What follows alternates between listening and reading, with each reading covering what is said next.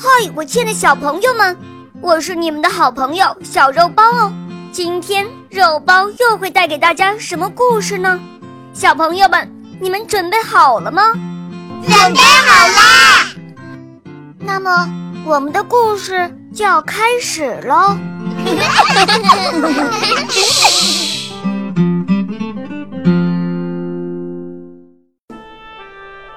在宋朝的时候，有一个进士叫做杨时。这个杨时可了不得，历史上他和罗从彦、李彤、朱熹三位大理学家，是中国传统儒学和宋明理学发展史上继往开来的一代宗师。他们在历史上被称为延平四贤。杨时。一零五三至一一三五年，原字行可，后改为中立，学号龟山先生。宋熙宁九年，杨时中进士，次年被授予汀州司户参军。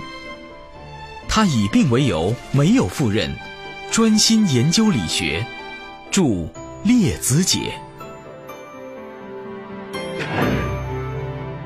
杨时自幼聪明好学，八岁的时候，他就会写文章。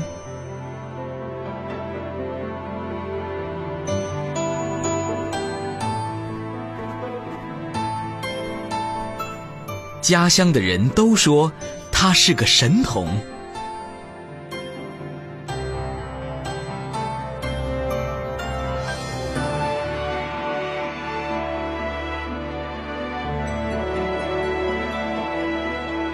他是一个非常热爱自己祖国的人。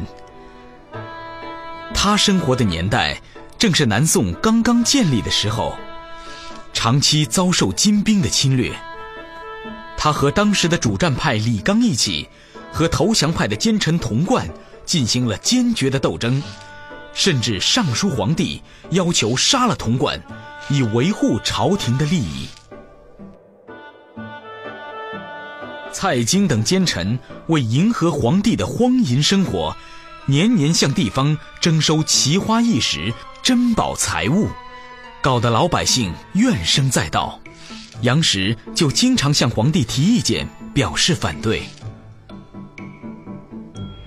他还建议皇帝编一本《宣和会计录》，让他明白国家的财力要收支平衡，这可以算得上。是我国比较早的国家收支统计预算计划表了。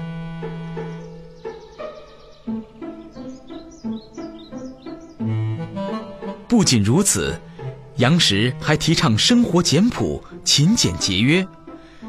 杨时一生当过很多官，而且官是越做越大，但他始终保持勤俭节约的美德。他给家里的孩子们立下家规：吃饭不能挑剔。只要吃饱即可，穿衣也不要太讲究，只要合身就行。他去世以后，没有留下任何财产。杨时流传下来的故事有很多，但最著名的，也是我们最值得称道的，则是他重学尊教的城门立雪的故事。杨时二十九岁那年，前往河南颍昌。拜程颢为师。程颢是宋朝的一个大理学家、大教育家，人称明道先生。杨时早就慕名，所以拜在他的门下，与当时另外三位学者游作、伊荣、谢良佐并称城门高第。杨时勤奋好学，深得程颢学问的精髓。他学成回归的时候。老师程颢在出发前目送他远去，感慨地说：“吾道难矣。”什么意思呢？就是说，我的学问终于可以随着杨时的南归，而向南方传播了。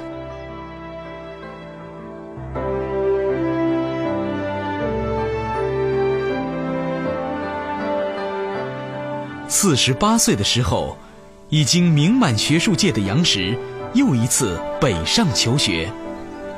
他听说老师程浩的弟弟程颐学问博大精深，于是他和游作又来到程颐处，欲拜师求教。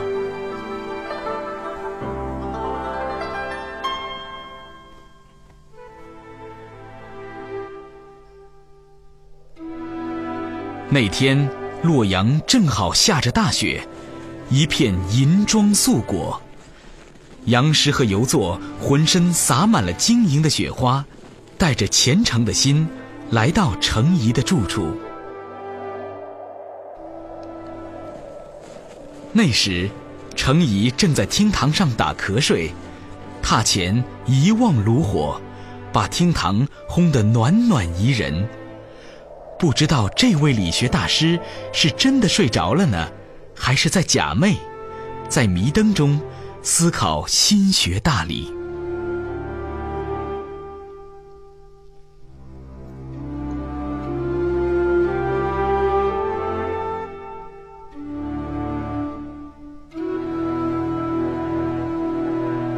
杨时和游作对看了一眼。此时惊动程颐，岂不搅乱了老师一场甜甜的美梦？于是他们决定暂时立在门外，耐心等待程颐醒来。北方的雪是厚重的，雪的寒冷弥漫在扩大的空中。两人的寒冷从脚底渐渐透到全身，远远的对着厅堂温暖的空气。两人坚持着，雪越积越厚，慢慢盖住了两人的脚。于是两人跺了跺脚，把衣服裹紧。他们一眼看去，程颐还睡得香着呢。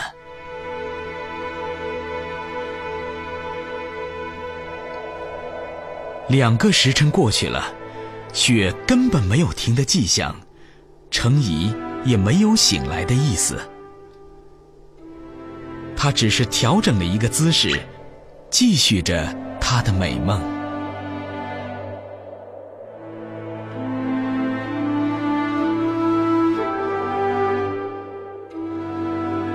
游作实在冷得受不了了，他跨出一步，准备进去。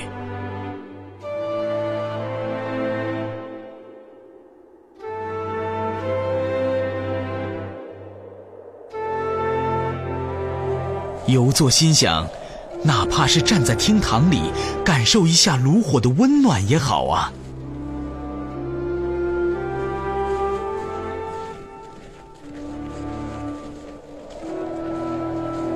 杨时连忙向游作打了个手势，他微笑的看着游作，仿佛是在说：“我们是来求学的，连这一点寒冷都忍受不了，如何求得真学问？”游作于是忍了忍，两人继续站立风雪之中，像两尊坚毅的岩石，对抗着北方的寒雪。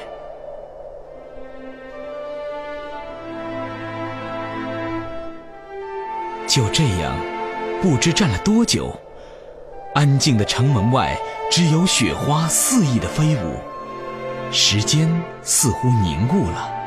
所有的真诚和求学的渴望，拉近了厅外寒冷和堂内温暖的距离。四个时辰过去了，程颐终于翻了个身，睁开眼睛，外面白茫茫的一片，让他惊奇不已。一觉醒来，外面居然成了另一个世界。更让他惊异的是。外面有两个人，几乎都成了雪人，还那么安静地守候在门外。杨时和游作这才恭恭敬敬地走进去，说明来意。听说是大名鼎鼎的杨时和游作，而且看着他们厚厚的一身雪，清楚地表明他们门外立雪的虔诚。程颐深为感动，决定刻进心里，把自己的学问全部传授给他们。杨时学成后，回到南方，继续潜心研究和传播城市理学，成为一代理学大师。而他城门立雪的故事，也成为后人尊师爱学的典范。亲爱的小朋友们，今天的故事就讲到这儿了。更多精彩的故事，请关注我们的微信公众号，请搜索“肉包来了”，加入我们吧。我们明天再见哦，拜拜。